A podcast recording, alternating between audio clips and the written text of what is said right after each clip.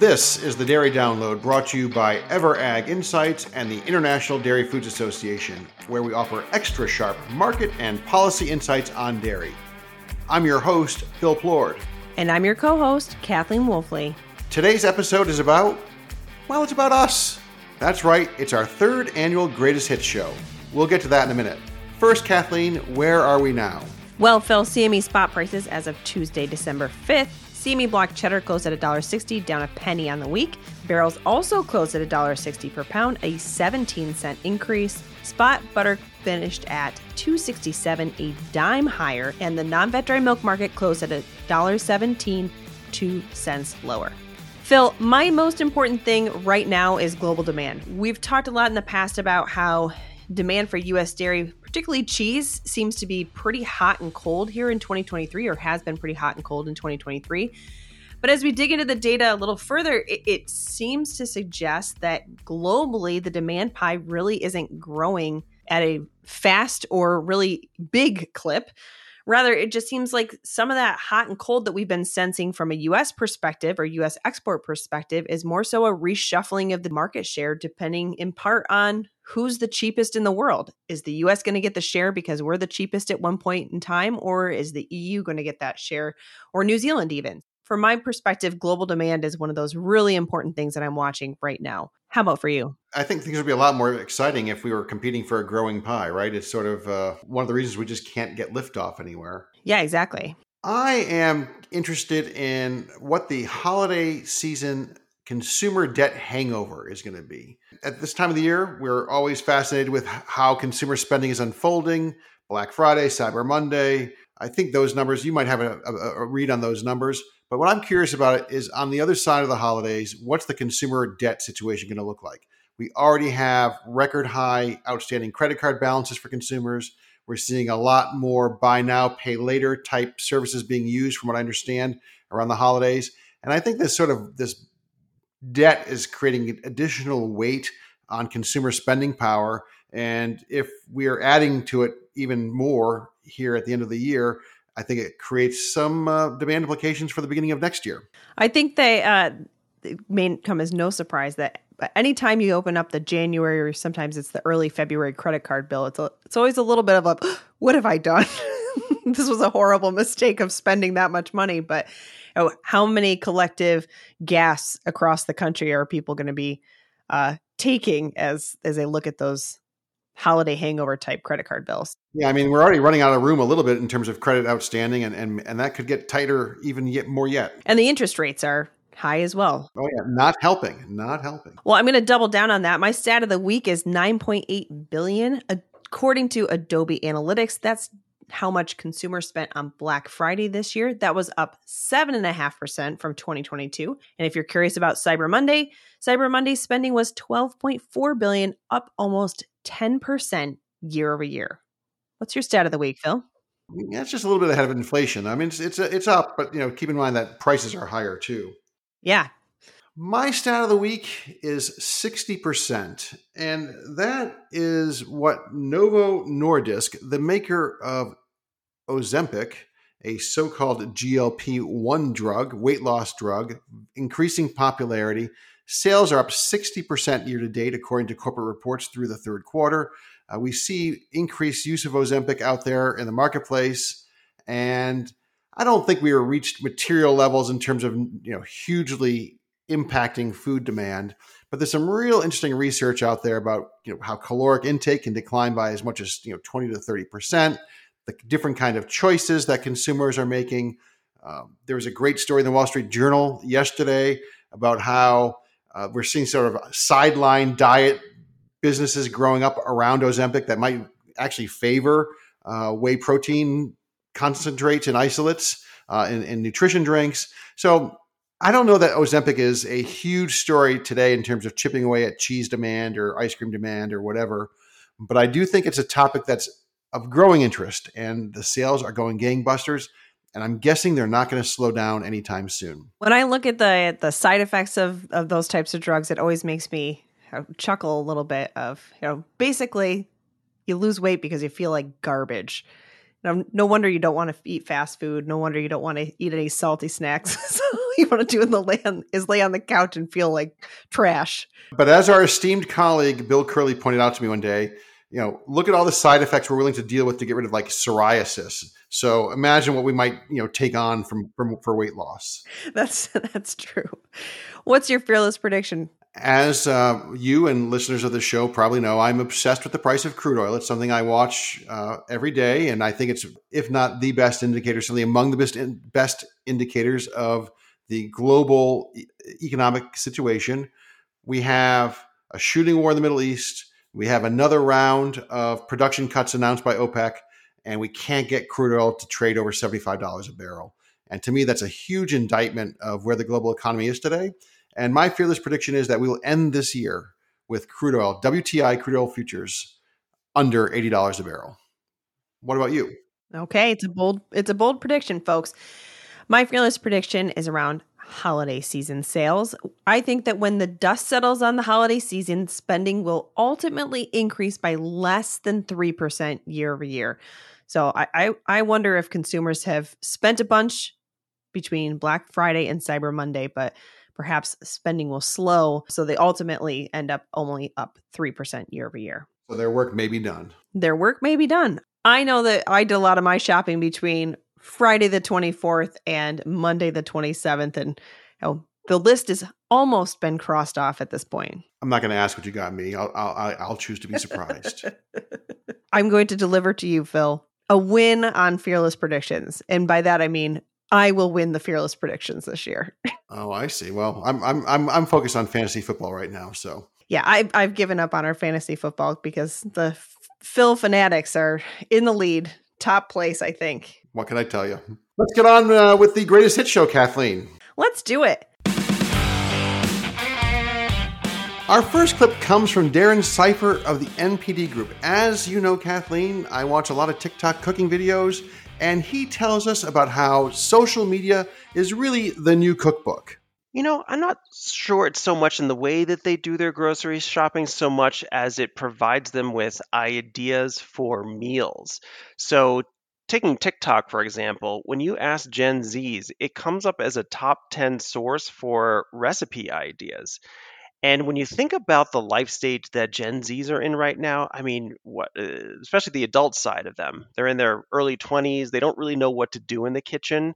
And if you look at some of the FoodTok videos that are popular now, most of them don't even have written out instructions. It's all very visual for them. So it's perfect for people who have no idea what to do in the kitchen. It just you know visually gives them this step by step process for how to make meals and that really came in handy in 2020 when restaurants were not an option for a lot of people to go to especially people who don't have much acumen in the kitchen um, and that but that's been a shift uh, over the last 20 years though because when you think about 20 years ago where did we get our ideas from it was usually a recipe book that was sitting in our cupboard for more than two years.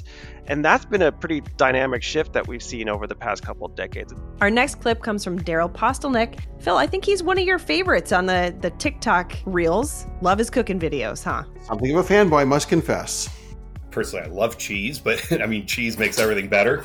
And I, um, I did a deal with Castello cheese, and that was kind of the blue cheese angle that got me into there. But uh, yeah, I listen. I'm a blue cheese dressing lover. I, I, do it on all my smash burgers. I mean, you can look at probably some of my best videos I've done have had some kind of dairy in them. Um, so yes, I uh, I don't think about it that way. Like I don't think and go, wow, that's a dairy company, or it's it's more of I will only do deals um, with either partners I do buy and use with uh, products I really love. Uh, if you could probably imagine the amount of uh, requests that I get weekly of I've got this product, I'm making my own barbecue sauce, I'm making my own this, that, seasoning, you name it. I I pass on majority of them just because it's a lot, and I also want to try to stay as authentic as I can, and I want to um, not just have every single video be uh, an ad. Next up, Tim Galloway from Galloway and Company. We had a really interesting and fun conversation about the use of liquor and dairy products. in the cream liqueurs and the acidified dairy space, there are new entrants to the markets all the time. And it's interesting to watch who eventually rises and falls. Right now, we're seeing some of our greatest growth with the craft distillers. So it's uh, an interesting dynamic. Perhaps not as exciting as boozy dairy drinks, but very pertinent to everyday farming trends. We have Vince Bailey from Farm Credit Mid America talking about interest rates across farmland. You might even say it's a sobering conversation. yes. Yeah, and if you look at the, the failures that have been out there, it's really been about managing interest rate changes, right? Correct. And part of it was just putting money into, again, they had a lot of cash coming in over the last few years uh, from different sources. But when you look at SVB Bank, uh, they had significant deposit setting there. A lot of times you look at, at banks from a standpoint of a, of a um, deposits to our loans to deposit ratio, they weren't very heavily loaned up, um, but they had a lot of cash and they had invested that into some maturity, some what you would think would be very safe uh, instruments, a lot of it in, in, um, in um, debt maturities from the from the U.S. government uh, treasuries, but they were ta- they had decided in some cases to take some some risk on putting in three and five year type treasuries, which then has the issue of coming back and not being worth that if you have to mark them to market on a early basis. So a different set of circumstances for them. But of course, interest rates matter across the, the banking universe. So, uh, you know, how have clients of Farm Credit Mid America been dealing with higher interest rates? And, and has that been a prominent part of conversations with your customers as we approach planting season? So, at least here with Mid America, we offer a lot of fixed rate products, and so does the system in general offer a lot of fixed rate products. So, what's on the books today in terms of uh, whether it's real estate or it's equipment? Typically, uh, they're in good shape with. It's the new things taking place that are having an impact. Uh, in most in most commonly what we're talking about is is the operating lines because the operating lines that's where that interest rate is going to hit them on a on a more consistent basis depending on how often they're utilizing that line of credit. Uh, but it also when you think about why the why the Fed uses interest rates the way they do is it's to either cool or or uh, slow down or do something with those assets uh, to uh, to quell inflation as it goes through uh, the system. But they they are concerned about what does this mean. So yeah, from the standpoint of interest rates, uh, customers are concerned, but uh, they're most yeah. Over my 36 years, I've been doing this, doing this for 36 years, and interest rates are really about on average where they had been over that 36 year time period. And that's something as we got really really low in interest rates, customers got used to that, and they began to bid in asset values based upon those low interest rates. So this is a change that they're having to deal with and, and work through. Jonathan Maze from Restaurant Business, another of our favorites, actually a return guest to the Dairy Download, joined us and talked a lot about delivery and other trends in the food space. This is a f- fun thing for you. Like Domino's and, and, McDonald's have been competing more, more and more and more between those two, and and it's and it's part partly because of Domino's focus on carryout, which is supposed to be competing for with the drive-through. You know, uh, yesterday they announced they've got an Apple CarPlay app now, so you can order it on your your car. They're positioning that as an alternative to the drive-through, whereas McDonald's now has gone pretty big into delivery. Actually, they were one of the, the I mean, they were very early, um, shockingly, because it's McDonald's. Usually they're not early on anything, but they were early on delivery. And because it's so close, you can get food delivered very quickly because most of us live within a couple of miles of McDonald's. Mine is, I have McDonald's. It's like a 15 minute walk. Easy. I don't get it delivered though. For an insightful discussion on India, we talked to Sharon Bomer, former U.S. Trade Representative for Ag Affairs and Commodity Policy. As a former negotiator, you've sat across the table from officials from countries all over the world. What is it like negotiating with India compared to other markets that welcome U.S. dairy? I would say there's probably uh, two main learnings that I have having negotiated with India. And the first is that within the Indian government, they have multiple agencies that care about dairy. So you have the trade ministry, which we would be negotiating with, that are looking for opportunities to enhance economic relationships with the United States. But you also have the agriculture ministry, you have their food safety agency, and they have frequently a different perspective. And one of the challenges we always had is those agencies didn't necessarily agree with each other. And so in a negotiation, you didn't know whether you were getting a final answer or whether there would be more interagency discussions before they came back to you and changed their answer. So you had a bit of an unknown. But I think the second and frankly the more important issue is that India is extremely protectionist when it comes to agricultural products that they produce, such as dairy. They have an estimated 500 million livestock farmers, and they're mostly subsist- subsistence farmers. And they also have a lot of political power, which we saw exemplified two years ago when India tried, tried to change its agriculture programs and you had massive protests in the capital.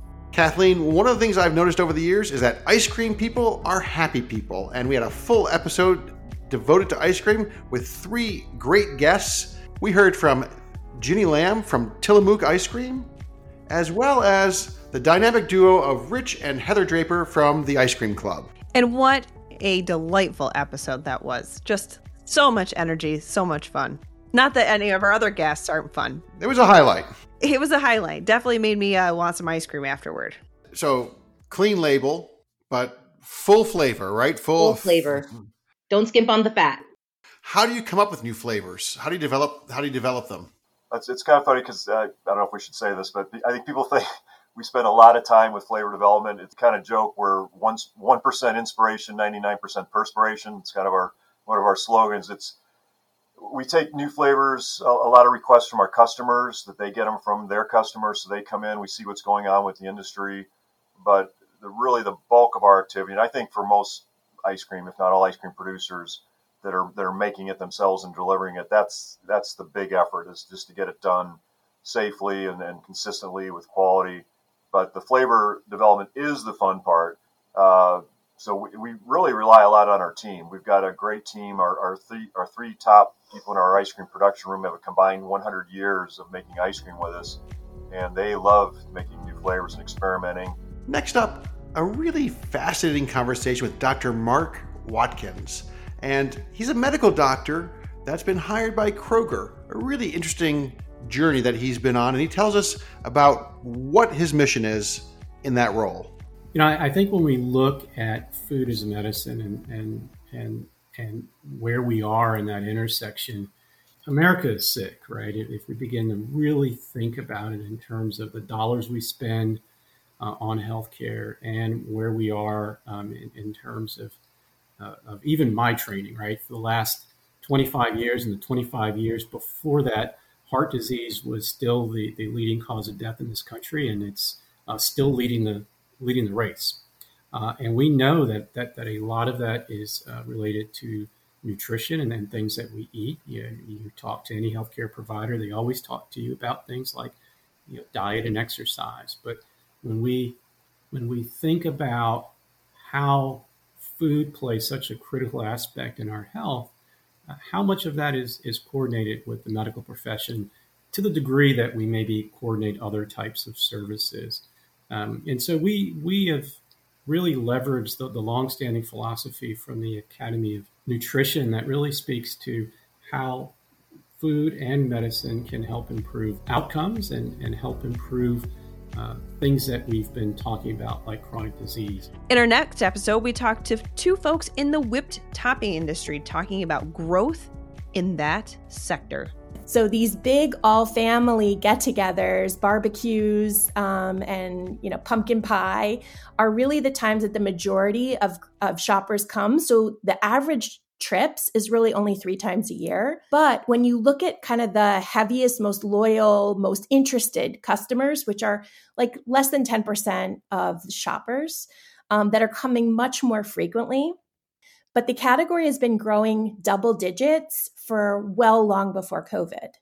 And that's really, again, because of those low sugar, high fat trends.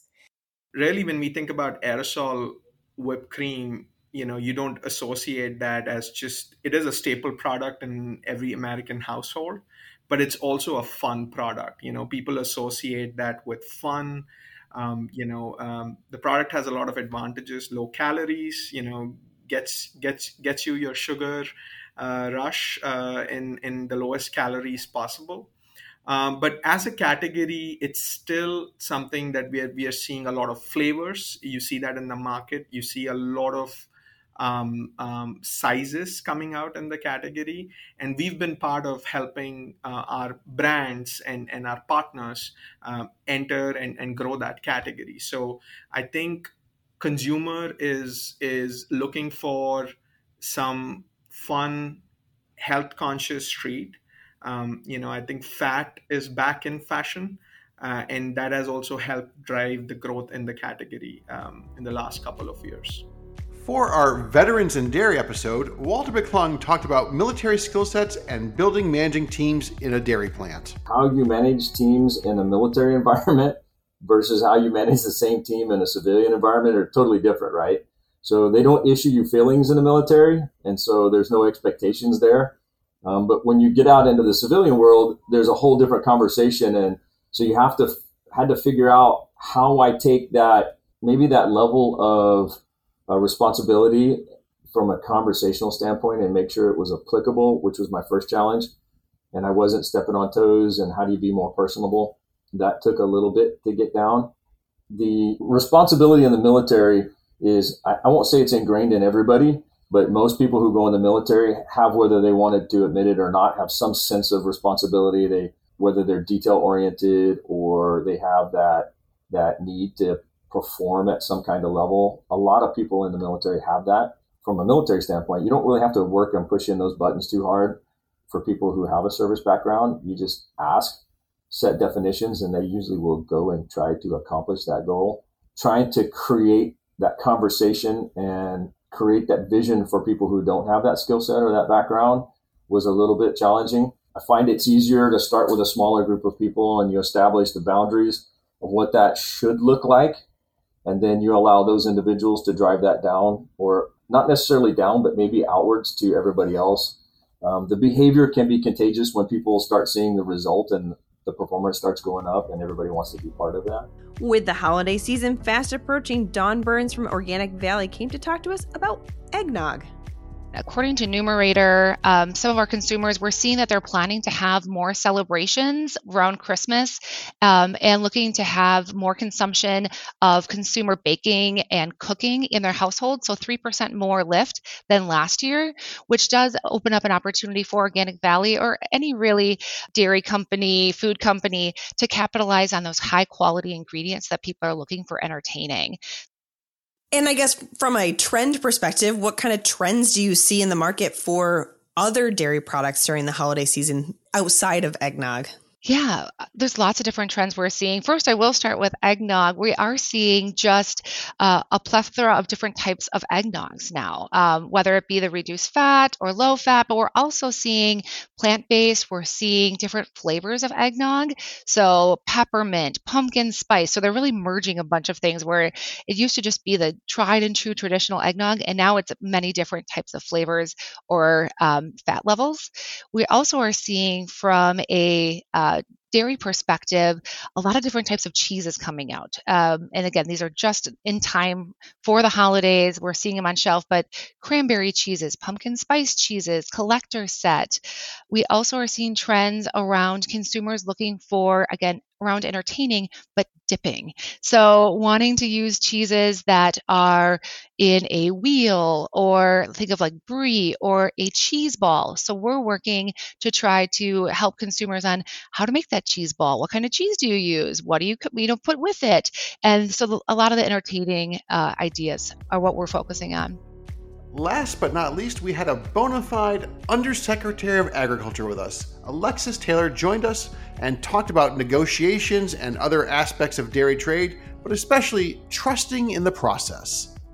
What is your message to dairy producers and dairy processors about what you and your colleagues are doing to provide new and additional market opportunities? Well, I think first I would just say how much the dairy industry is a valuable partner to USDA, to our export development programs and export work that we do. And one of the things, you know, we're really focused on, as I mentioned, is rebuilding that confidence and trust in the global trading system. I actually think the dairy industry is a great example of how far an industry can come when they see the value of trade and when they have trust in the trading system. And really how the dairy industry has evolved over the past, you know, several decades is is pretty remarkable in your posture around international markets and how important trade is to your farm your dairy farmers and your, you know, food processors and exporters.